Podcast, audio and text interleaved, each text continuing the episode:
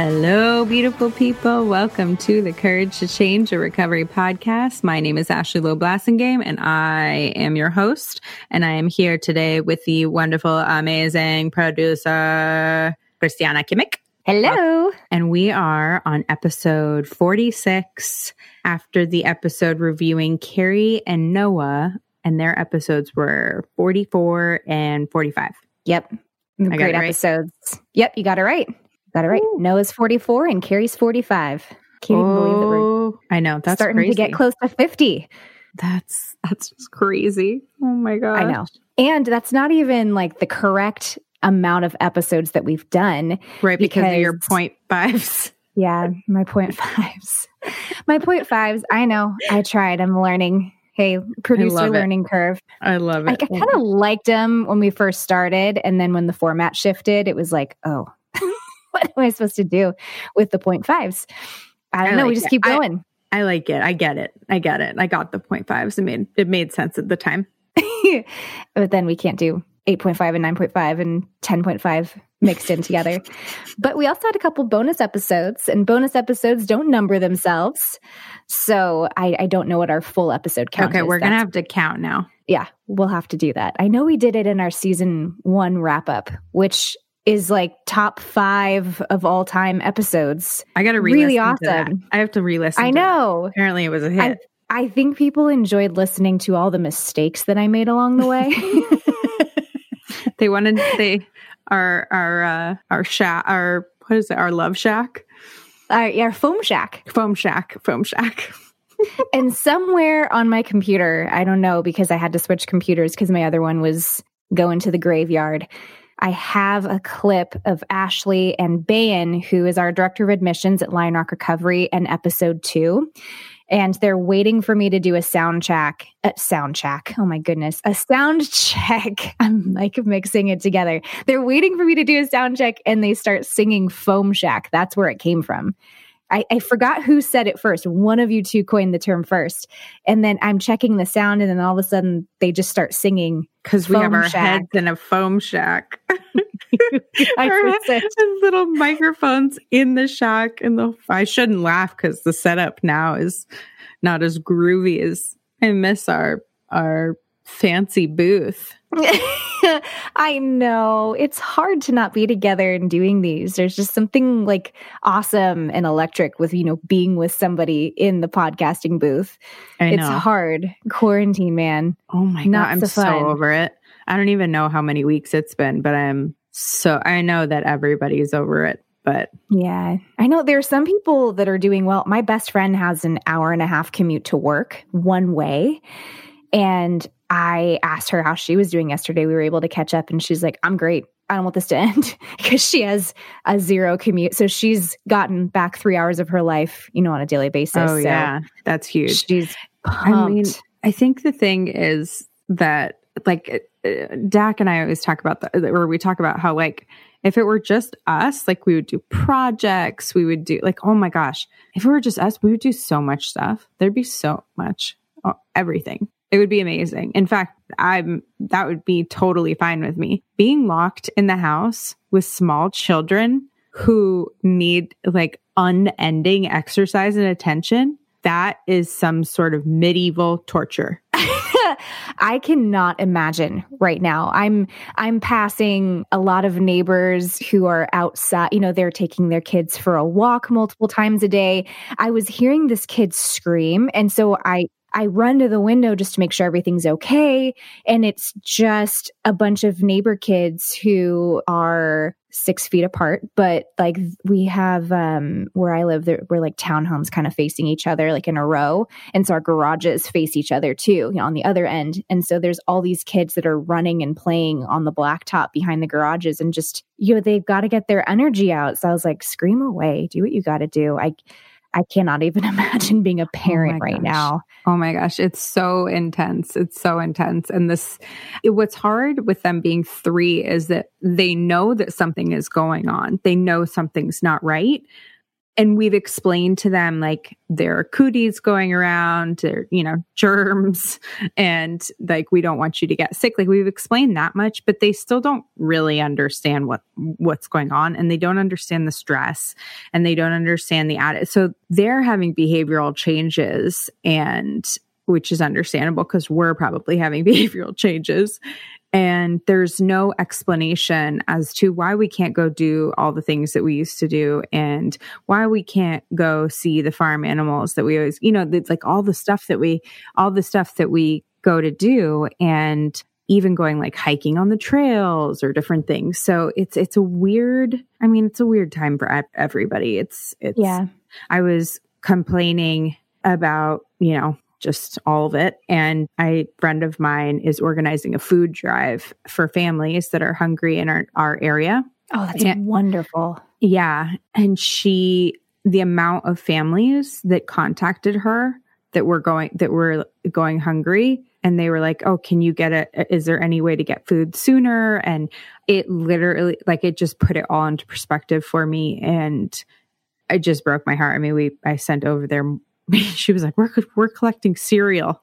So I bought as much cereal. You can't buy anything in bulk anymore. Like, you're limited to the na- amount of, of things you can buy. So, but um, yeah, the amount of people, she was say- telling me that they're giving out the stuff on Wednesday, and people were like, is there any way we can get it sooner? And I just, my heart broke, you know. It's like, people are struggling, and, and um, you know, as much as I like to complain about my particular right situation, which is hard. Yeah. It puts it into perspective. Yeah. I just was like, oh God, I can't even, I can't even imagine. God, I remember what it was like to go hungry at a certain time of my life. We had just taken my little sister in, my husband and I, and we, I had been laid off. It was that whole economic downturn back in, what was it? two thousand. I had just gotten married. So it was two thousand seven, two thousand eight, somewhere around there. And Eight, yeah. Oh my gosh, I just remember a McDonald's McChicken sandwich was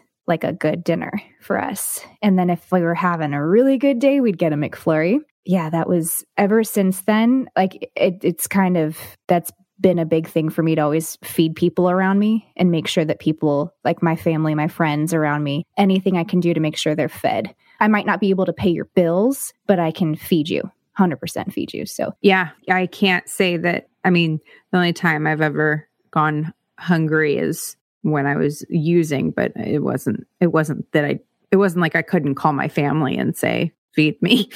Right. I'm just, hungry. I, right. I just chose not to. I made the decision not to because I was using. So, you know, different, but yeah, I, I feel, I definitely feel blessed. And I think it's really important in this time to dig deep about what matters. And like, I've been thinking a lot about like what I want my life to look like, you know, what, what I want to design, like how I want to design and create my life going forward, and, and what matters, what's most important, what's going to matter in five years, ten years.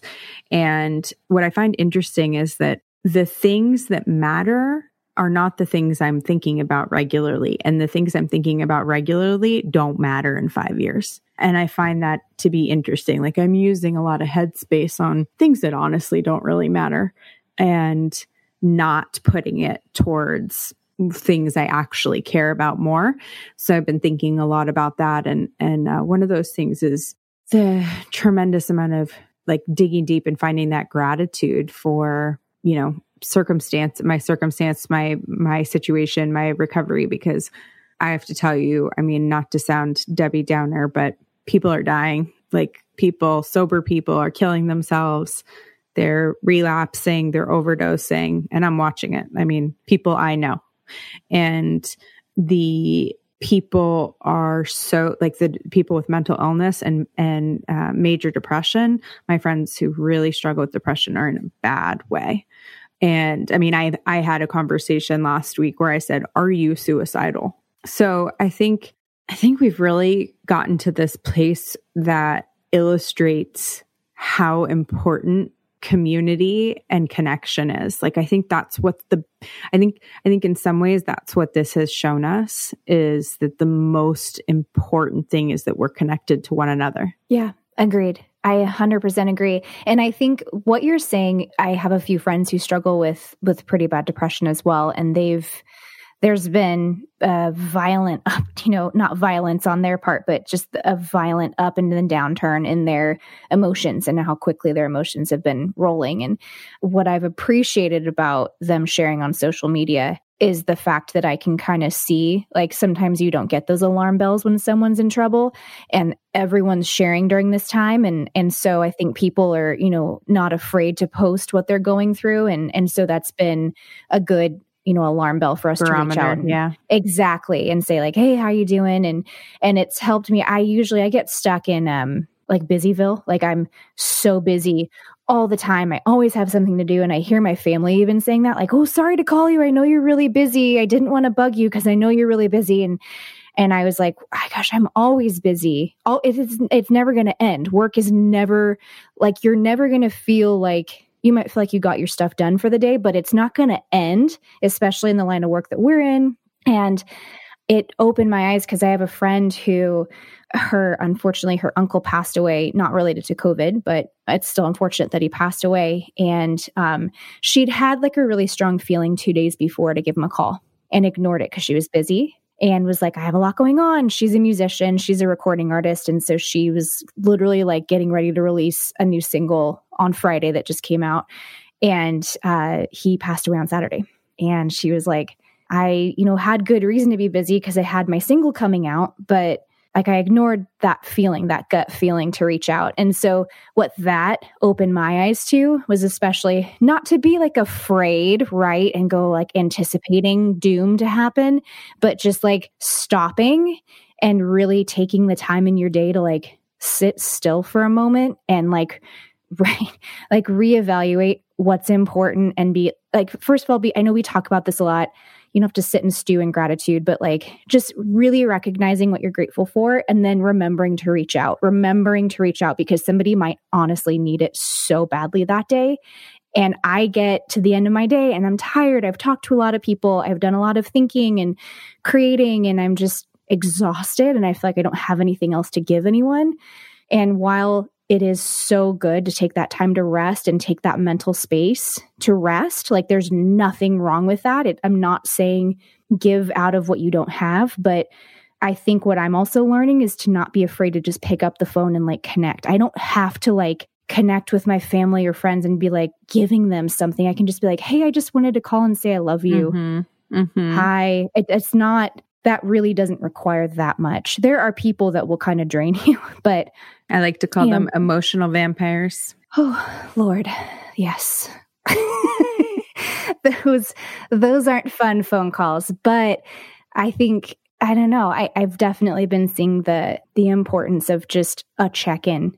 Hi, I love you. And then the people who do it to me too, I'm like, oh my gosh, I feel so loved and taken care of, you know? And, and so I've really appreciated that so much more during this time. Yeah. Yeah. I, I don't mean to sound like a Cal, the California hippie that I am, but the, I really think this is a time where the plant, like the planet is healing and in, in a lot of different ways that the virus in some ways is forcing so many things to slow down and, and, and a lot forcing people to, you know, shit or get off the pot. Like really forcing people to look at what's going on with them. The problem is that it's also very destabilizing. And so when you, you know, in order to do a lot of deep work, there requires some amount of destabilization because the stabilization in and of itself is the infected, diseased piece of it, right? You've stabilized with, you've stabilized with a system that is no longer working. So you have to destabilize in order to rebuild it, but there's risk in destabilization. And, you know, I think for me, I learned a huge lesson last year over the summer when I came really close to picking up a drink. And what I had done was built a really beautiful life that was very stable, that propped all the things up so that I basically didn't come in contact or didn't need to worry about those things because I was insulated from it. But what I failed to recognize was that a destabilization scenario, a full destabilization scenario, I was not emotionally grounded enough to survive that. I mean, I did survive it, so I shouldn't say that, but I was not emotionally stable enough to move through that in a way that I would have liked. So I think that's what a lot of people are experiencing, is this like destabilization. What happens when you take away your work, which is your identity, your, you know, all these different things that become your, your kids at school, they go to X Y Z school, you're the soccer mom and you go to the soccer games, or, you know, like whatever it is, we're taking away all those things and kind of bringing it back down to basics of like food and connection with other people. And it's really made me think about where I prioritize that connection. Am I prioritizing that connection? And, you know, I'm, I've, I, I actually, I did a, a, um, press tour last week, and I talked a bit about this, but basically that, you know, connection is a choice. And I hear a lot of people talking about how disconnected they feel. And it's easy to do that and to play into that, but I can be disconnected in a room full of people. I can feel no connection. I can feel alone as I ever am in a room full of people. In, in a vulnerable moment, I can still feel alone, which means that I can feel connected, not in a room full of people, on a phone call, you know, whatever. I can create connection. And it's just been really hitting me that I need to nurture that connection, those connections more and differently than I do. Yeah. What does that look like to you? Being more present. Like being more present. I suffer from like that crazy busy thing too with school. That really makes things complicated. But I'm also very distracted regularly, and I see that. And uh, I think that one of the things I'm I've thought about, and it's it's you know whatever. Not not to not to say that I can't do it, but it's hard for me to not be distracted. Like I'm in my head a lot, and if connection and being with other people is the most important thing. Like it's all we have, right?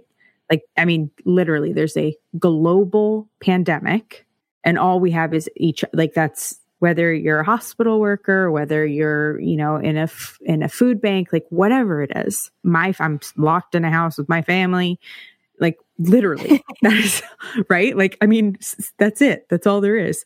So if that's what life is about, like if that is what all there is, then all the time that I spend connecting to other things, which I do a lot of, books and, you know, entertainment or, or, or whatever it is, or work. If I'm distracted during the, t- the times, that quality time, then I am not nurturing the most important thing in my life. And I sort of was like, okay, okay. Like it was for me a reminder, like, I think I, I've always known that, that at the end of the day, it's about your relationships, but this has really highlighted that for me. So what that means is just being present for my kids, for my husband, asking more questions, trying to be interested in what they're interested in. Oh Lord, I'm trying. And the three major interests, the three major interest, the husband interests, the, all of the interests. Yeah. There's oh, all of it. My gosh. Yeah. Just, just being more, w- being more, um, preoccupied with connecting to other people than I am accomplishing things, which is more my nature. Mm, I totally understand that. I'm, you and I are so similar in that way, where our birthdays are pretty close together too. And oh my gosh, I, my brain is always going on what my next project is, what the next creative thing is, how can I make it bigger, better, and not like t- it's honestly to not even impress anyone. It's it's I'm in competition with myself. How can I make this better? I want to make this. I just want to be better, better, and yep. and like it's just innate, and it like it doesn't yes. turn off ever. And so I know what you're saying, because even I'll be sitting and like watching T V with my husband at the end of the day. And, you know, we're just unwinding. And to me, unwinding is having the T V on, but also I'm on my Doing phone and I've things. got my computer open mm-hmm. and I'm looking at that. And then I'm cross-referencing it with what's on my phone, but I'm still able to hold That's a conversation relaxing. with yeah. my husband. Exactly. This is very relaxing. Exactly. And answer questions on what's going on in the T V. And I'm planning my next thing and mm-hmm. making my list for the next day. And he'll look at me sometimes and be like, hey, can you just like turn your phone off and like be here? And it's gotten me upset, because I'm like, I'm here with you. What do you mean? Like, what else do you want? I'm sitting next to you. I mean, to hold your hand. And like, it's funny because I'm not like snappy with people, but I've gotten snappier since being in quarantine because I'm like, oh, yeah. I don't want to be to- like, I don't want to be told what to do. Like, oh, I'll yeah. follow rules, but I don't want to be told what to do. I don't know how that works, but it's just somehow that's just, that's me. And, and so I realized I was like, oh my gosh, like he's just asking for me to be present. But that and, that's your, when you said, oh, but I am here, I am present. I know exactly what you mean. But if we're being honest, it's so uncomfortable to do those if if you were to remove those other things. And I think you fa- I think we all face a lot of something that we have worked around, which is that we're not interested in the same things. He's watching something, you know, like you come up against you come up against this like, oh, well, I don't want to watch this, or I'm not interested in talking about that. Like things that you could otherwise sort of gloss over if you were half if your brain is working in a different direction, because being present is hard. It's so funny that you say that because I've really been doing a lot of kind of like soul searching in this time and like, okay, why do I react this way? Or why is this making me frustrated? And because I don't get super frustrated really easily. Like it actually takes a lot for me. And so I'm like, why am I reacting this way? What's my issue? You know, and I could, I could gloss it over and say, it's quarantine. It's hard for everybody, which it is. There's an extra level and layer of stress, but I've been like, okay, no, like, let me be really honest with myself. Otherwise I'm going to come out of this with the same issues that I came into it with. And what I realized was there's just some like, everyone has like some sort of past trauma, right? And so I was realizing that mine specifically was with connecting with people, trusting people, not wanting to trust people still. And on like such a deep, I mean, this is like deep layer stuff. And I was like, whoa, I thought I took care of that. And apparently I didn't, because I'm pushing him. What I realized, I'm pushing him away. I don't want you to get too close to me. This is my husband of thirteen years. Like, it's like, I, I he kind of knows everything about me. You know, I'm not, and it was because I, I, I realized it was connected with like not wanting to be like left. I realized it was connected with abandonment. I don't want you to get close to me because people have left me whenever I've gotten close to them, and I don't want it to happen again. So I'm going to take you, person who's never left me before and never given me any sign that you ever would, and I'm going to still push you away. And I was like, whoa, like why? Because, because go back to square one, which is that issue, you can kind of almost hide it. When things are normal, you're going to work, everybody's in, he, he's going to work, everybody, you know, there's more space, like everybody's in their normal, you know, milieu, but now you've been destabilized. And so this is, this is one of those things. I talked about this when my, my boys were born, which was, I thought I had dealt with, you know, some serious trauma, and like all of a sudden it was back, and I had done all this work on it and it was back, but I destabilized, right? I destabilized. I, I, I changed the whole premise of what was happening. And so quarantine, not quarantine, but COVID, all of it, everything that's gone on, whether, you know, all of the actions have changed the whole premise of what's going on. And so for, for your trauma to come back because it's a new situation makes complete sense to me. Mm, that that is true. And then the food scarcity was another thing. And oh, it's yeah. just, it's, it's really oh, interesting yeah. what's kicked up, you know, and like what's been felt. And it's like, whoa, hold on a second. Like, like just the exercise of having to wake up every day and be like, you know what? I trust that my needs are going to be taken care of. Yeah. And it oh, might look so different hard. Than what I thought, you mm-hmm. know, but my needs are going to be taken care of. And then going back to the food thing with, you know, your friend helping to put a food drive together for hungry and needy families, which is just beautiful. Maybe we can include a link if anybody wants mm-hmm. to like donate to that. That'd mm-hmm. be amazing.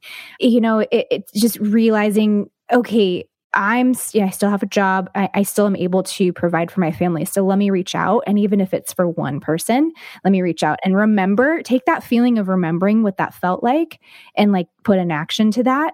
And that's going to help me out so much. You know, it's going to help them. And it's also going to help me kind of walk this out and get this out of my right. body. Right. So like giving back. Yeah. Yeah. yeah there's no, not forgetting to do that. You know, there's no manual for, you know, mental health during a global pandemic, right? I mean, there's lots of Huffington Post blog articles, but, you know, the seven top things to do, right? Like, you know, and it's, and they're all very obvious. Yes. Obvious. They wanted me to write one. And I was like, I am not going to write the seven top obvious things to do, because the truth is everybody knows what we're supposed to, we all know what we're supposed to be doing. We're, I mean, it's not rocket science, but I think it's a headspace. Like, it's how do you change the thought patterns, and how do you, you know, how do you think differently about what's happening, and not go into that place of like, is the world ending? Like, what's happening here? Like, should mm-hmm. I, how, I think, so, I think a lot of it is like, how concerned should I be? Like, right. How, how worried should I be? And then, and then like the little kids piece, and like, oh God, what did I do? Did I bring, did I, you know, bring kids into this really just not okay world? Yeah. So it's a, it's a crazy time. And it's a, I think a lot of people are using alcohol and food to get through it, which I, is completely understandable. But if you're a sober alcoholic, it is brutal. It is brutal. There's, because we really rely on those techniques to uh, the techniques of like getting out and connection and all these things in order to maintain our sobriety. And, you know, I, I feel for the people who've never opened up the meditation path, because I've been using that a lot. And like, and breath control and things like that. Um, exercise. We bought we bought a Peloton. Ooh, is that good? Do you like it? Oh yeah, I love it. I, I just have to say that my husband and I were laughing about the irony of how much backlash the Peloton company oh, I know. got. I know. After that commercial, which I didn't. I mean, I kind of laughed at the memes and stuff, but I was like, I don't see anything wrong with it necessarily. And then all of a sudden, everyone's buying a Peloton. I was like, Peloton for the win. I mean, they so have had a windfall. They're backed up seven weeks. Yeah, they did a yeah, seven weeks for delivery. Whoa. Minimum. Um, I was thinking of buying one, so now I won't because... So, but what they did was they offered these payment plans with no interest if you pay it like, you know, by the date. So there's a payment plan that's like four years or something that's fifty-eight bucks a month. Yeah. No interest. Oh my gosh. Yeah. So like basically they made it doable to, to buy that. And since, you know, we don't have any gym memberships going on. So right. Um, it's smart, it's, man. Mm-hmm, mm-hmm. And then you get the connection piece with that. Mm-hmm. So we've Peloton been doing, yeah. So I have like a little group, and um, my husband's gotten into it like an insane person. Just talk about alcoholically. Oh my God. He's, He's ridden every single day and sometimes twice a day since we've had it. I'm like, honey. So Dak's coming out of, mm-hmm. of quarantine mm-hmm. with the yep. quarantine bod, like we're all hoping to have and oh yeah, done and yet. he he rides for like he rides like one time for fifteen minutes, and he literally loses weight. It makes me want to kill him. I'm yeah. like, I'm like, it's a guy thing. Yeah, he's like, oh, I just lost four pounds. I'm like, that's funny. I've been riding it, and I just gained weight. so, so uh, I'm like, why am I gaining weight on the Peloton? And so we muscle. He's gaining muscle. Yeah, no. So it's uh, we have like a little group going, and p- we send each other our workouts and stuff. So that's been cool. Oh, that's amazing. My husband's found running again because he's an incredible runner. Oh my gosh, he's it's effortless for him. He'll just, oh, I'm just going to go ten miles today. And I'm like, like it, like it's oh nothing.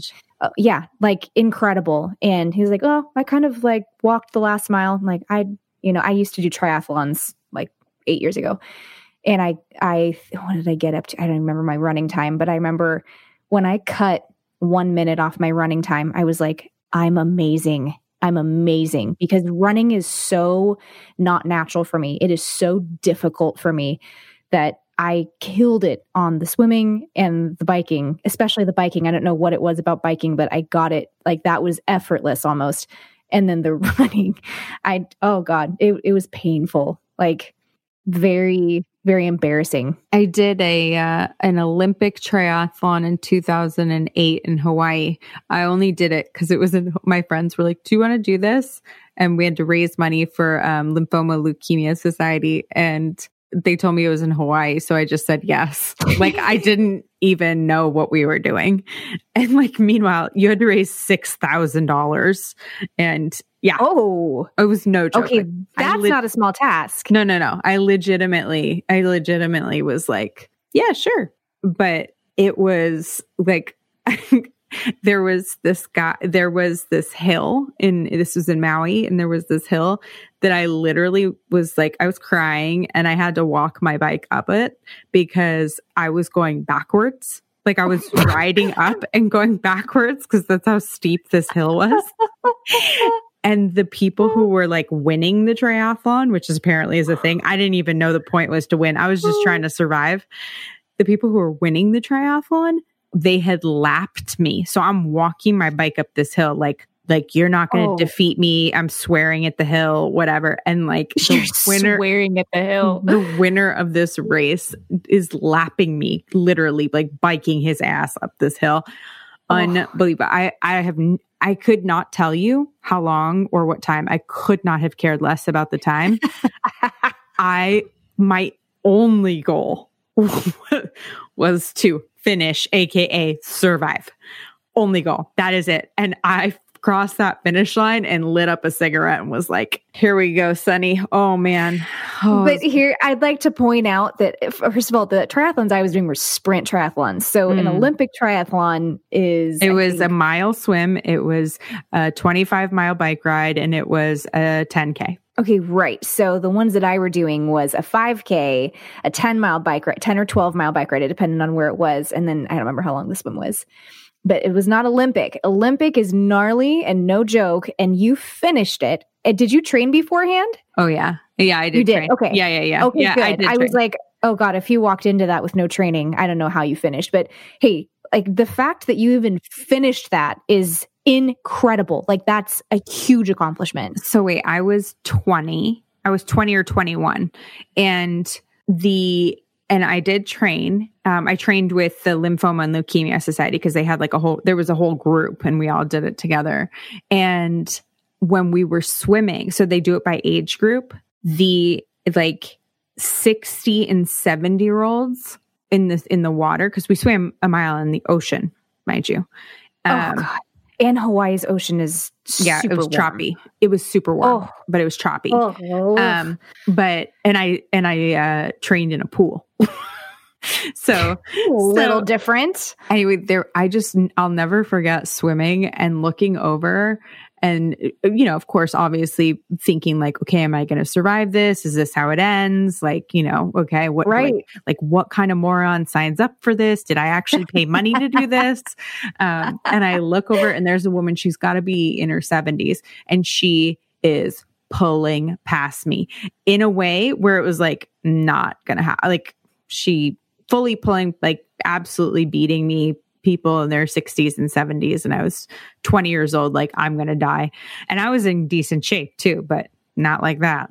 It's the triathlon Humbling. shape is a whole different type of shape. I don't it's something that I stopped doing only I think what happened. Oh, I got in a car accident, so I had to stop mm. everything. And then I just never went back to it just because I was like, oh my God, it took me a while to get to the kind of shape that I needed to be in to actually like enjoy it. And I was like, no, I'll just focus on dance. That was exhausting. That was exhausting. Yeah. I, I, I enjoyed it. Oh, wait. Okay. Maybe we should do oh, one. We should. A Lionrock one. What okay, did I wait. Just sign up for? Yeah. Yeah. Be careful what you say because I'll get it into my head and then it'll happen.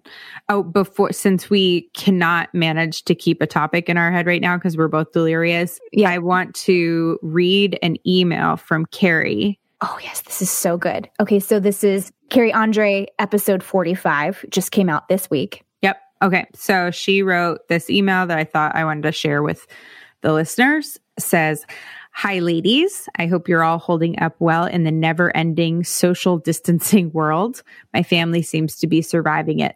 It would be my dream to stay home for months. However, the homeschooling three kids and, well, three kids in general stuck with me is throwing a wrench in that plan. I wanted to follow up and say thanks again. I've had some serious anxiety since our interview, mostly because talking about myself for almost two hours is not anything that I am used to. I admit I freaked a little when I looked down and saw one hour and forty-four minutes and blanked out toward the end there. I didn't even get to tell you about our wonderful detox facilities and nurses having to chase my drunken father down the street after he jumped out a fifth-story window to escape for a cigarette. So many hilarious and terrifying adventures. That had me thinking about one question at the end, the question of what does my life look like now? I never did get that far in the initial email about my story or really in the podcast. The realization about sobriety came from a situation evident in my life every day. I believe what I said in my very first email to you is that I never realized the power of sobriety until then. I realize the power of sobriety every day if I reflect on it. The good situations and bad situations in life can both put an addict in danger of relapse. During the most stressful and times in my life, I keep up with counseling multiple times a month. I keep physically active and have a great community of support. I do not miss my monthly massage appointments, and I don't feel guilty about it anymore. It is part of my personal self-care. I keep aware of my mental health and take antidepressants and sleep aids to make sure my crazy brain gets some rest. I read and research everything I can about mental health and addiction because it is so interesting. I design and install vehicle wraps for a living so I get art therapy, see my art projects come to life every day, and feel a sense of accomplishment. Everyone has a different recovery story and it evolves every day we stay sober, and I am so thankful to be on that path. When I think of my life now and how it looks, I sometimes forget I'm in recovery because my recovery is built into my everyday by the self-care. Maybe that is the most important thing I have ever followed through with in my recovery, choosing to care about myself and force the guilt of that out of my broken brain. Michael and I are raising the kids together, and we are lucky enough to be able to give the kids a great example of co-parenting with their fathers. That is something we get to brag about, and we forget that. While I probably muddled my way through the podcast, it was a great exercise in gratitude. It was a good reminder for me to remember how far I have come in five years. Thanks again for all you guys do for the recovery community. Best, Carrie. She's so amazing. I'm so glad that she wrote in. That this is our favorite part whenever we get to hear the feedback, not only from our listeners, but from our guests who come on and the journey that they end up going through or going on just by sharing their story. And for Carrie, this is the first time she's ever shared her story publicly on like a media Yeah. Or yeah. I think it's really interesting how therapeutic the experience is for the guests. Um, that was not something I expected. Uh, I definitely did not expect to have so many guests have a really cathartic, emotional roller coaster reaction to telling their stories. I was not, I did not expect that. But I think what I love about what Carrie said and what I, you know, the one of the biggest reasons I wanted to read that was that I forget that I'm in recovery because it's built into my everyday life and I don't feel guilty about my self-care. You know, for the people who are listening who want to stay sober, that is, that's your gold. That's your key. That's the, that's the secret is if you build it into your life. Like for real, it's built into the foundation of your life and you force yourself in some way, shape, or form to find a way not to feel guilty about the self-care. You will stay sober if you build it into your life. If you do not build it into your life, it's unlikely that it'll sustain over a long period of time. This is the most incredible thing that I've been able to see from coming from a background that I'm not in substance abuse recovery, is seeing what happens whenever you put recovery first, what that looks like building that into your life, and what the results are specifically. Because if you do not have a substance use disorder, you do not have to do this, right? There's, it's not life-threatening for you to not do this. And so stuff comes out whenever you have a situation like COVID, where you have people who are not in substance abuse recovery or haven't discovered that they have a substance use disorder until their foundation gets shaken, shaken until, just like you said, the destabilization. And then you realize what you're honestly leaning on, what your coping skills are. It lays everything bare. And the thing that I so respect respect about the recovery community is the fact that this is what you guys are doing every single dang day. And you know how to go back, no matter how hard it is, right? But you have your community, you know how to go back and reevaluate, and it's consistent and constant for you. And it's something that people who are not in recovery or have never experienced it before, we can learn from that. And we can take that note and apply it to our lives, because substance use disorder or not, we all need recovery. We, we're, most everyone is in recovery from something. And these are life skills that should be applied. And I say should because I've worked with so many different people, and my favorite people I've ever worked with are people in recovery, because you have these tools and these things that you're holding yourself to. And there is such an innate difference between someone who's in recovery and someone who's not, because there's a standard that they're holding their lives mm. to. That's consistently, yeah. no right. matter what. No, you're it right. doesn't mean perfection, you no. know, and no one, no one can attain that, but it is, there is, it a, is standard. a breath. There is, and it's a breath of fresh air. It is an absolute breath, breath of fresh air. It makes you guys, like, you make me a better person. Aww. It's it, no, really, like, I've just, because you are who you are too, but I've just learned so much and applied these things to my life, and through the trauma that I've gone through as well, it has made me grow and made me reevaluate things and made me have the courage to reevaluate it, because it's hard to look at your past, and it's also hard to look at the just yucky things that are in your soul. It's really difficult to do, mm-hmm. but now, you know what? Like, I know this pandemic is really hard for everybody, and it's so, so difficult for people who are in recovery right now, because that community, that in-person physical community, has been taken away. But if there's ever a time to like really connect and like look look at what's going on, and like look at like the signs, like look at the things that are look coming inward. up inside you, this is this is it. Yeah, it's you know I think it's funny. It's a testament. I think the work and the standards are a testament to how unpleasant it is to be drinking and using against your will. Like, the focus and the necessity are reflective. The desire to be better are reflective of the, you know, cellular memory of what it feels like to be in the cycle of addiction. And that's what you see is you see a group of people who are like, anything but that, anything. I'll take anything but this. Please don't break, take me back there. And please don't take everything away from me. And it's uh, it's like, you know, it's like the ability to to take a pill and become a completely different person and have no idea what that person is going to do to your life pretending to be you. You know, you just have no clue. And so, because I'm not the same person when I'm loaded.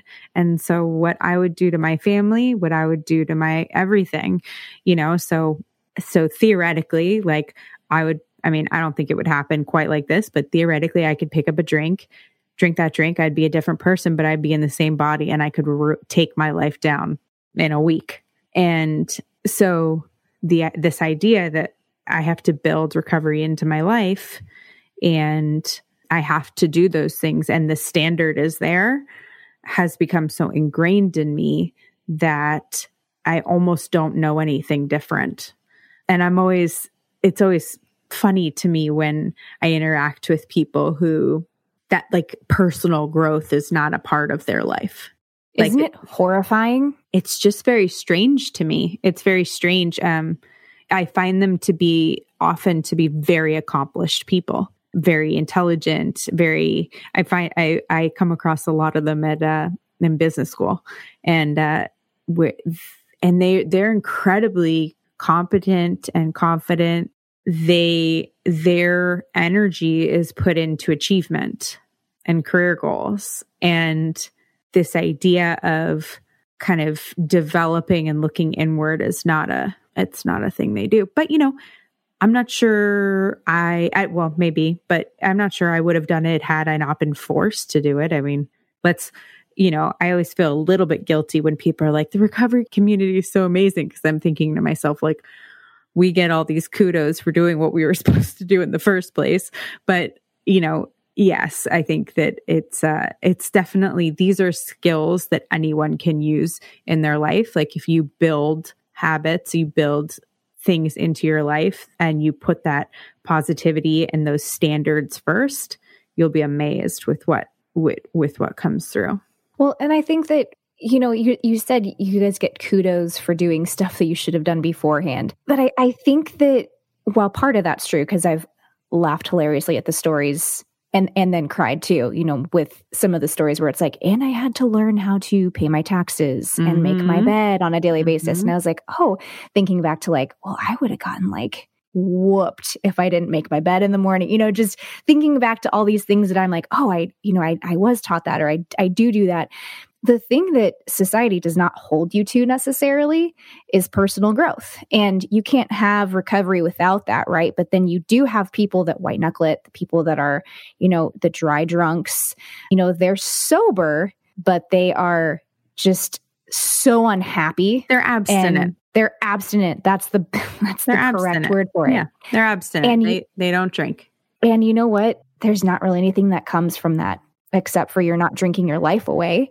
I mean, which is a good thing. I think, you know, I don't think there's anything wrong with being abstinent. I think that, y- I think it's unpleasant. I've been there and it's unpleasant, and typically for you and everyone around you.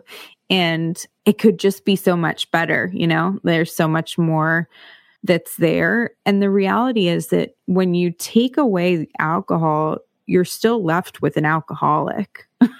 right? So, right. I mean, al- I always say like alcoholism is a shitty word for the problem that we're dealing with, because it assumes that alcohol is required.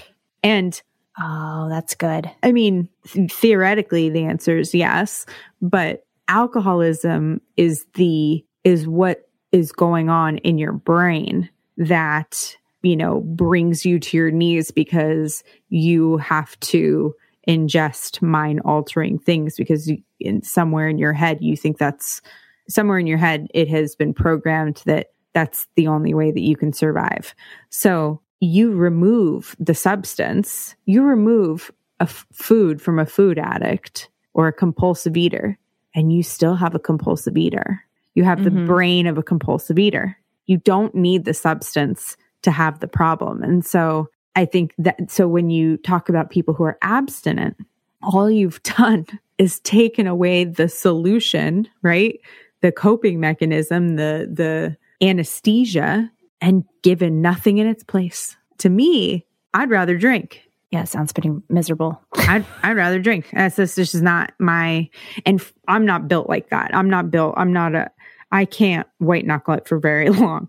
That's just not me. I know a lot of people who can, but I, I can't. So I think it's important to find the ways to build recovery, whatever it is, like whether if it's codependency, if it's, you know, trauma, if it's perfectionism, if it's hoarding, if it's alcohol, drugs, sex, love, elderly parents, I don't know, whatever it is, build in your recovery, your, your self-care, what you're going to do for yourself into the fabric of your life.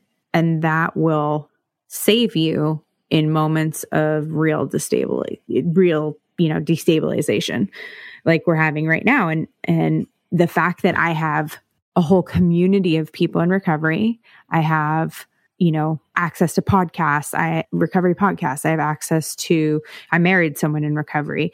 I have access to online meetings. All of that stuff was set up for me. I had set up and worked and built before COVID, right? So the idea is you build all the things, you build the whole life, and it works for you even when other things fall apart because you had it. Not, you don't just build it when things are bad. You build it when things are good. You, you stick to your recovery when things are good, because when things are bad, that's not the time you want to be building it. That's the time you want to be leaning on it.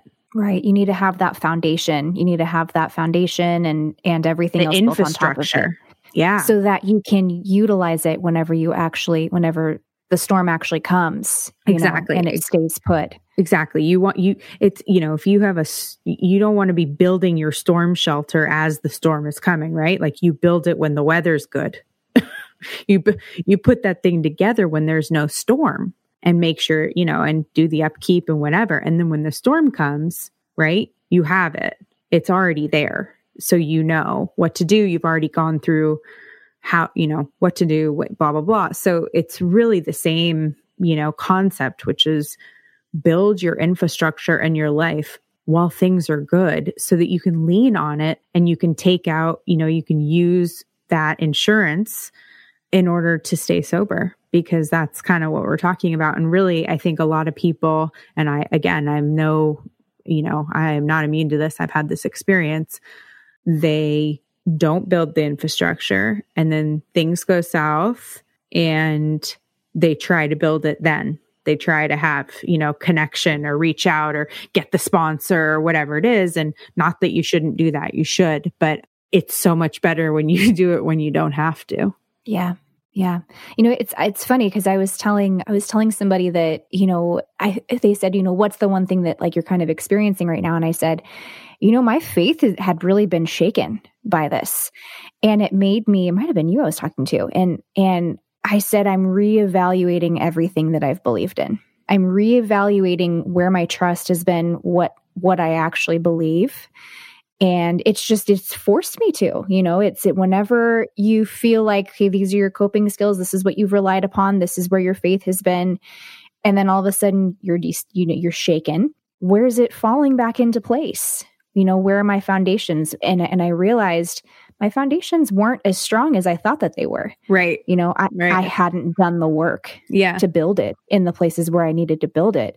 And in some I had, I was actually, I was like, wow, okay, I, I've really come far in this one area. And then in another area I hadn't. And so luckily I have all these amazing tools that I've learned from you. And I've been able to just like kind of start all over again in the areas where I felt like they fell down. And it's been really amazing. Not instant at all. You know, I've definitely gone through my days where I'm like, ah, you know, mm-hmm. I don't want to see the news anymore. I've had to turn it off, you know, I mean, weekends, so, you know, we've been sleeping more. Like our clinical director sent out an email like, hey guys, you know, be like a sloth and rest this weekend. And I loved that. So I was like, oh, you know, it was like just being told it's okay to like, ch- yeah. There's so many things going around on social media that I agree with where it's like, you know, make use of this time, you know, just like we were talking about, make use of the time um, and looking internally, seeing what pops up. But also I think it is important to not like try and outdo yourself. You know, the self-care aspect is it's a stressful time. Take some extra time to rest as well. And that's okay. But that's a belief system that you have that taking time to rest is not doing something, is not taking advantage, right? And so it comes back to that. It comes back to changing that belief system, which is that that taking time to rest, meditate, what, watch T V, relax, and have fun and be recreational, that that's doing something and being productive. And when you can... when you can change your mindset to that, those things become enjoyable because you don't feel like you're doing something naughty. Totally. That's what I did feel that way. I was mm-hmm. like, oh my gosh, I'm being lazy. Mm-hmm. I'm being lazy and I'm not using my time wisely. Right. So imagine if that, imagine if when you were watching that T V or whatever it was that was ta- that was that was giving you joy and bringing you a, you know, a good time, imagine if that registered as productivity. I like this. I like it a lot. If that register, yeah, exactly. If I, if that registers as something productive, like you're doing something that you're supposed to be doing because it's part of what you do, then it no longer becomes that difficulty. It no longer. And so it's those types of things are about reshaping, reframing. Like I used to be unable. I could not read fiction books because I felt like, I felt like I that I had lost so much time being loaded and that it was a waste of time and that I could be using that time to read nonfiction books and learning something. And so I, I really couldn't do it. And so it was like constantly reading biographies and like history and different, you know, like to the point. And, and so, you know, I worked with a therapist who was like, you've made, I would, if I read a fiction book, it was like the guilt was too too much. Like it wasn't fun. And so I had to actually reshape that to using my imagination and having a good time is productive, because somewhere, somewhere I picked up this idea that that wasn't the case. Wow. That's actually kind of amazing. That's, that's, that's a good example. And just reevaluating, I think what's, what helps you rest and what's giving you, what does my husband always tell me? He says, you need to take the things out of your life that are not giving you life and not feeding life into mm-hmm. you. And that doesn't mean not being disciplined or doing stuff that's totally. Not fun, like schoolwork. Ugh, I can't wait till I get back into school. I'm saying that from a grateful heart. Um, you know, those things, I don't want to write that essay ever again.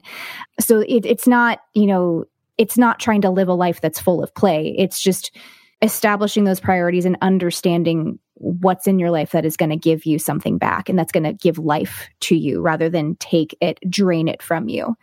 And I thought that was a really cool yeah. thing to think about. And it's actually helped me kind of reevaluate some things too. So one of the most profound things that my sponsor ever said to me that I think is super funny to this day, because it's such a, I don't know, obvious maybe concept that blew my mind, blew my mind. She told me that life is meant to be fun, and that I that I should do things that are enjoyable, only do things that bring me joy and are enjoyable, and that life is meant to be fun. And I thought that you grind, grind, grind, grind, grind, and then you get some sort of, like, then you arrive somewhere and you're rewarded for your hard work and your grinding, and that's where the joy is. So like you suffered, I believed... Truly, and I think a lot of people do believe this, I I did, that you must suffer, that's part of it, in order to have joy. And that if you're not suffering, you're not headed for joy because you're not working hard enough or whatever it is. And she said to me, and it was like something clicked, like it was like, if you're not, life is meant to be enjoyed. You don't have to suffer to get to the joy. You have to be have experienced joy to get to the joy. And she said to me, why don't you try not doing things you don't like? If it doesn't feel good, don't do it. And these, it was profound to me, because I realized how much of my life I really believed, like, you just work until you, you know, can't work any harder. And then the joy is coming. The joy is coming. The joy is coming, right? And uh, when I stopped to realize that the whole point was to have a good time and enjoy it, like that's the whole point, connection, have a good time, that my perspective on like the, and my ability to enjoy those off times, those down times that weren't quote unquote productive really changed. That's so funny, because I'm realizing as you were talking, I was like, oh my God, I lived about half my life doing the same thing too, where I was like, I, anything, I shouldn't say anything, because I did, you know, anything dance and music made me so happy. And I didn't push those away all the time, but they were never a priority, to the point where once I got out of college and I stopped studying musical theater, where it was like, okay, that's my job, right? I'm supposed to do well here. I was like, okay, I need to find a job. And everything that I went towards and gravitated towards too was just super hard work, putting in the hours. And I had to have different times where, like, when the economy crashed and I was like, what am I, like, what do I like What do I doing? like? What do I like yeah. doing? That Not is, what did somebody else mm-hmm. tell me what I liked too, because yes. that was another part too. It was like, yep. I had a lot of people speaking into my life at a certain mm-hmm. time, and they were telling me what it should look like, mm-hmm. what it should, and, and then also what it should look like. Okay, well, I wanted to do this. I wanted to be in ministry. Well, that looks like this, and you should do this. And so I started doing it, and I started kind of like, almost like making myself real small in order to live up to this big thing people were telling me. And I was absolutely miserable, to the point where I like broke down in one of my jobs, and I, I almost had like an out-of-body experience. It was so funny. It was like, I had someone ask me for a piece of paper, and I handed it to them, or it was, it was a file we were working on, and, and I handed it to her, and I was like, I snapped. Like, I just, it was almost like I couldn't stop myself from saying it. I was like, do you know that there are things that I love to do that I'm not doing right now? And she was like, oh, I'm sorry. And I was like, I like to sing and dance and make music, and I'm not doing any of these, and I can do that stuff. And I'm bawling. And she's like, Oh no. Well, I think you should do it. Like, she's mortified. Right. She's like, I th- I think you should, I think you should do it. And I was like, there's no way I can't, you know, I'm like, I'm just lost. And like, I, it actually took something kind of extreme. I think it was like two years later where I was like, I'm quitting everything mm-hmm. and I'm dancing, and like made no money. And, you know, but, but it sent me on a journey to find what I loved finally. And then even to the point where I realized, like, this sounds so shallow, but it really has like come along with my journey. It's, it's a, it's just a huge long story, but to the point where I was like, I don't like these clothes. And so I worked super hard and like one piece by one piece replaced what I didn't like and donated the rest, and was just like, this is what I like. Because my closet was full of clothes that someone else had told me, this is what you need to wear. This is what you need to wear. This is, this is, again, this sounds so shallow without describing no, it everything. It doesn't sound shallow at all.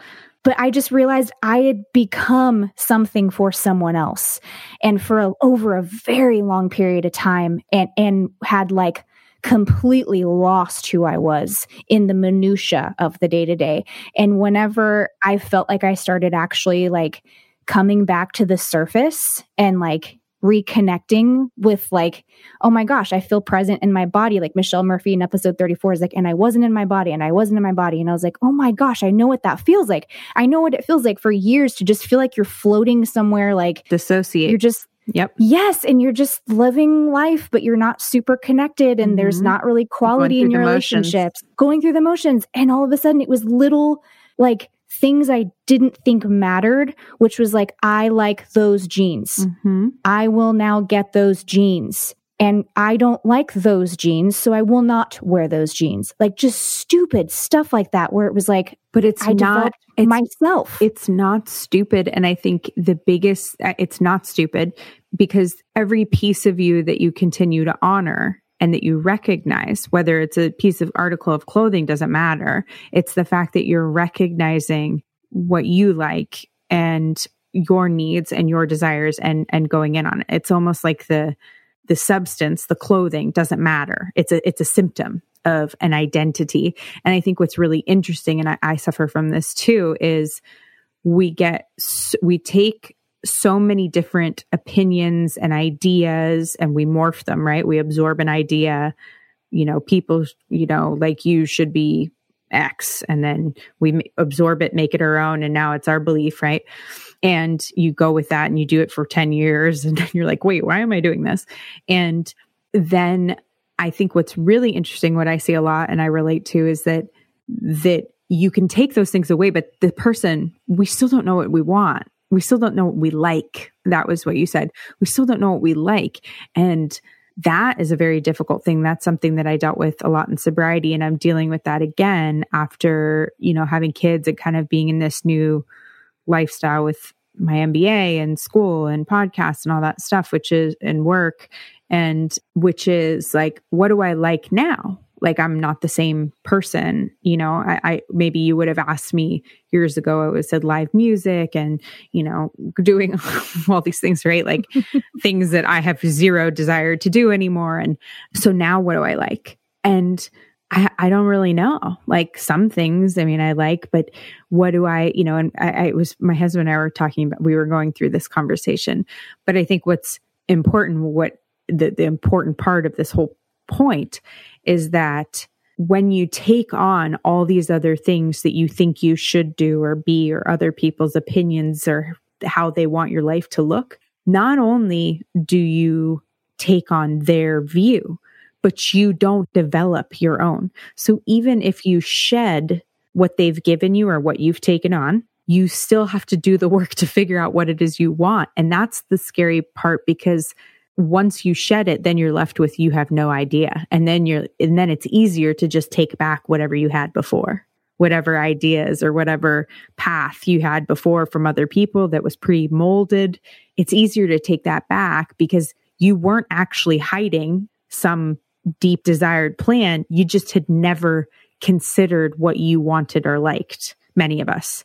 And so the easy part is to just fall back into it. And I think that uh, with recovery, with regard to getting sober, that is huge, because you don't do anything other than use drugs and alcohol in for recreation. Everything you do is about that. And so you don't know if you like going to the movies because that involves drinking. You don't know if you like, like it was all about the drinking. It was all about that. And I mean, for me, especially because I was non-functioning, it was all about that. So I really didn't know what I didn't, I wasn't even sure what music I liked because, you know, I'd gone on Fish tour and listened to hippie music and, you know, did all this stuff, but like, it was, it was like a whole drug culture. So I didn't know if I liked the drug culture or like when I liked the music, it reminded me of the drugs or if I liked the music. Like I had no idea what I liked. And so, yeah, at all, at all. It was like, do I like this music? I think I like this music. It makes me think of drugs. Is that bad? Like, does that mean I like them? Like, just like completely, I felt so lost. And were you a fish head? I don't know. I mean, I guess, I don't know. I mean, I was kind of like whatever. I mean, yes, I liked Fish, but like, I was kind of, but I love Metallica way more. And, you know, like I was kind of whatever I needed to be in or at that time. And that's what I needed to be. So yeah, I liked it, but like, was it me? Was, is that me? You know, or, or when I was super rockabilly and punk rock and like, was that me? I'm not really that punk rock. I mean, every now and again I have a moment, but it, like, that's not really me. So like, what do I like? What do I like? That is, that is something that I encourage people to ask themselves, because I think we all take on a lot and we'd be surprised how much of that is manufactured from other people. Yeah, I would agree with that. That's, that's a really, that it's, it's very empowering. And I love that you said it's a symptom of, uh, what did you exactly say? Gosh, I can't quote you very well today. You said it's a symptom of something else. So the take away the clothing, right? Like the clothing aspect mm-hmm. of it. It's a symptom of, of your identity. Who you are. Mm-hmm. Yeah. And there's, There's honestly been nothing more empowering than just really being able to say, no, I don't care what you say. This is who I am, what I like, and what makes up the components of me as a unique person. It's it's very amazing. Yeah. Like when I was like, I don't care what you like. I'm going to wear sports bras. I'm empowered and underwire hurts. Well, um, that's okay. And you would fit in with the dance studio just perfectly because that's all everybody wears around there whenever they're in, whenever they're open. Yeah. It's just, I mean, some of it's getting older too, where you just like, I'm like, heels hurt. there, heels I, are, there I said yeah. it. You no, know, I don't do heels but, anymore. But yeah, I mean, some of it's, I think, just like age related, but, but yeah, I, I think it's fun too. Like, I have to, I have to, for me, I have to really re- reframe things like, ooh, I get to rediscover who I am. I get to do self introspection. I get to, you know, these things like I, I don't have to, I get to. And when, because I can get real negative and uh, real, real fast into like what I have to do. And, oh, if I were normal person, I would get to do X, Y, Z. And the reality is like, I get to do a lot, I get to do a lot of cool introspection and feel a lot, probably a lot more joy than people who don't have alcoholism. That is one hundred percent correct, because you are being forced to face it. Mm-hmm. And it's something that many people will not do unless they are forced to. Right. And so unless a situation that's usually unfortunate comes up where a quote unquote normie has to face themselves, then they're not going to do the work because yeah. there's nothing. Because it, it hurts. It's human nature. It hurts. And it's human nature to just get yeah. be comfortable. You Who doesn't want to be comfortable? I one hundred percent want to be. But I mean, I'm wearing you know, Uggs, it, so... You're wearing Uggs right now? My feet are cold. I want to wear my Uggs. Yeah, I like my being comfortable. I'm sweating in my I, in my homemade podcast and, booth. Oh my God. I love your homemade. Well, we didn't talk about Noah's episode. What were your thoughts on his? Because his was pretty juicy. I thought he did a wonderful job. I think he's an amazing guy. I love his story of, you know, finding SoulCycle and using that as a vehicle, no pun intended, to to ride his way into recovery. I love when people find something that they're passionate about that helps them get to the next place of their healing. And that they find like that thing that just drives them, you know, just turns them on. And he found that. And he's, if you saw him, like when I saw him in meetings and stuff, and you told me he's going to end up being a SoulCycle fitness instructor, because I knew him, you know, before he had lost all the weight, that would have not, I would have not, I would have believed that. That was not a obvious choice. So um, I just think that's so cool. And it just... the fact that he's gotten to inspire so many people through it. Like he totally. literally has a cult following in New York City mm-hmm. whenever it's yeah. open and not, you know, yeah. unfortunately yeah. closed because of know, COVID. Right? But he's so well loved. You know, it's really yeah. cool. He's yeah. really inspirational to a lot of people. Yeah, he's a really fun guy. And uh, he's got a lot of valuable experience and knowledge and, and wisdom.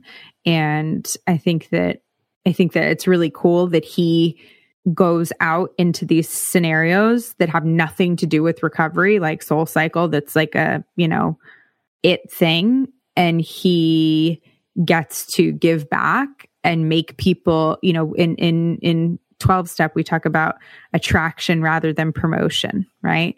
And it's this idea that we go out and live really great lives in the world, and we speak well and say things that make people wonder if we're Yoda, um, when really it's twelve step lingo. And, uh, and that attracts people. They want to know more about us, right? What are you doing? What, what do you got going on? And, uh, and so he goes into the SoulCycle world, and it's all, for him, it was attraction rather than promotion. He's inspiring people with the stuff that he's learned, which is rooted in recovery. And he gets to do that in a way that's not overt. And I dig mm-hmm. that. I think that's really cool. Yeah, that is really amazing. And we're really thankful that he took the time. You know, he's on lockdown right now. New York City's being hit the hardest. Oh, yeah. Um, and it was just at the beginning of lockdown, actually. I think we interviewed him the first or second week. And he was waiting to hear back on whether or not SoulCycle was going to be open, or, you know, we obviously, yeah. we know now that it's closed, but um, we're really thankful that he took the time to speak to, to you know, everyone. And um, he has his own really neat podcast too, where he, oh yeah, that, I'm here to help. Mm-hmm, he's interviewed amazing people. And so we were really thankful he took the time to come on. Yeah. Super cool. Fun fact, his mother was trained by Martha Graham, who... huge in the dance, dance world. world yeah. I mean, Martha Graham is the the mother of modern dance, and uh, he, I think, what did he say? First time I talked with him for his prep call, he said his mom had him, came back to class with Mar- Martha Graham, and then Martha Graham took him as, I think he was one because he was walking, and used him as an improv exercise. So he, she put him in the middle of the room and made the modern dancers improv to whatever he was doing, movement-wise, as a baby, oh, as a kid, funny. Just kind of meandering around. Oh my so, gosh, that's so modern dance. Right? It's so modern dance. Anyone who's so a dancer, who's dance. been I, around I, a dancer, laugh. I could not, I could not do. I went to Brant Lake Dance Center in uh, upstate New York when I was fourteen, fifteen. And, uh, you know, all the Alvin Ailey Um, mm-hmm. A B T teachers came up and taught. And I just remember the, mo- I like, we had to take, we took so like crazy amount of dance classes, and mm-hmm. we had to, I think there was like one modern dance you had to take. And I just was like, modern dance, every sarcastic, like defiant nature and bone in my body was like, you want me to act like an egg? You want be an egg. Like, like I just, yep.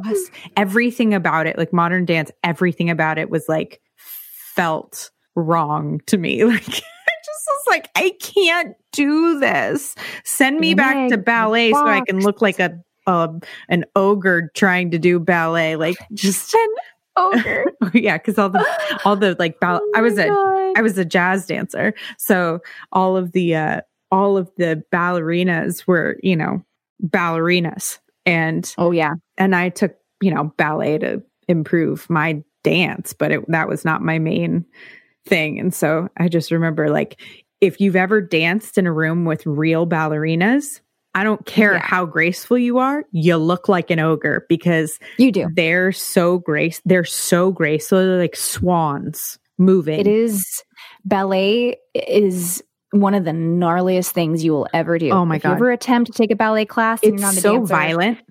It's so, vi- it is, it's like a so violent, hard. It's a, like, it is like the muscle, the, the, the grit, the, the, Uh, there's, I don't know, there's something so like intense, so intense about it. And the teachers, oh my God. Yeah. Oh yeah. I was like, listen, buddy, this isn't going to be my career. And I'm not like, I'm not a, I'm not a ballerina. Relax. I think I liked it because there's so many things you have to think about at one time. You know, you have to tuck under your hips. You have, you don't suck in. You just have to stand up straight, shoulders back, pushing down onto your shoulders. Your thumb has to be here. Your fingers have to be mm-hmm. here, but you can't have monster hands. You know, you have to be pulling up while pushing down. It's like mm-hmm. this opposite thing that's, and you're like, how everything's on fire. I, sure that, enough. Yeah. That makes sense. Like that and Pilates will bring you, Ugh. will bring you, bring you to your knees. Oh my gosh. Yeah. Well, do we have anything else to go over with our lovely listeners who, if you've made it this far, yeah, congratulations. Right. Congratulations. You, you're officially in the quarantine box with mm-hmm. us, and we appreciate you, and you're awesome. No, just want to say stay safe out there and hang in. Hope everybody is doing okay. And please feel free to reach out to podcast at lion rock recovery dot com. And we're going to put links to the organization we talked about for Food for Families and anything else we talked about, which I don't recall at the moment. We'll put some links in the show notes. And if you don't know about modern dance and you'd like to see a video of it, we will insert one of those for you as well, because that could be a great quarantine activity is improv. Yes. Very, very good. Very good quarantine activity. Yeah. Yeah. It, it'll keep yourself busy for, for a while. Actually, I could put some stuff out because I used to do improv classes. So if anyone would like some improv homework, then I can send them out to you. Oh boy. Enjoy with the whole family. Oh, dear Lord. Oh, uh, well, I love you. We will right, talk to you, you guys soon. Next episode coming out next week. Ooh, going to be a good one. We always say that, but it's going to be... What if one time really we're awesome. Like, it's going to suck? I wonder if people would listen to it more because they'd be like, we're ready to do oh, a train wreck. Yeah, yeah, that's true. Mm, maybe we should. Well, I just can't say that because our guest it is doesn't, so though. Awesome. Yeah. No, I know. We love all of our guests. They're phenomenal. Cool. All right. Have a great right. rest of your week. We'll catch you on the other side. Bye. This podcast is sponsored by Lionrock Recovery. Lionrock provides online substance abuse counseling where clients can get help from the privacy of their own home. They are accredited by the Joint Commission, and sessions are private, affordable, and user-friendly. Call their free helpline at eight hundred, two five eight, six five five zero or visit w w w dot lionrock recovery dot com for more information.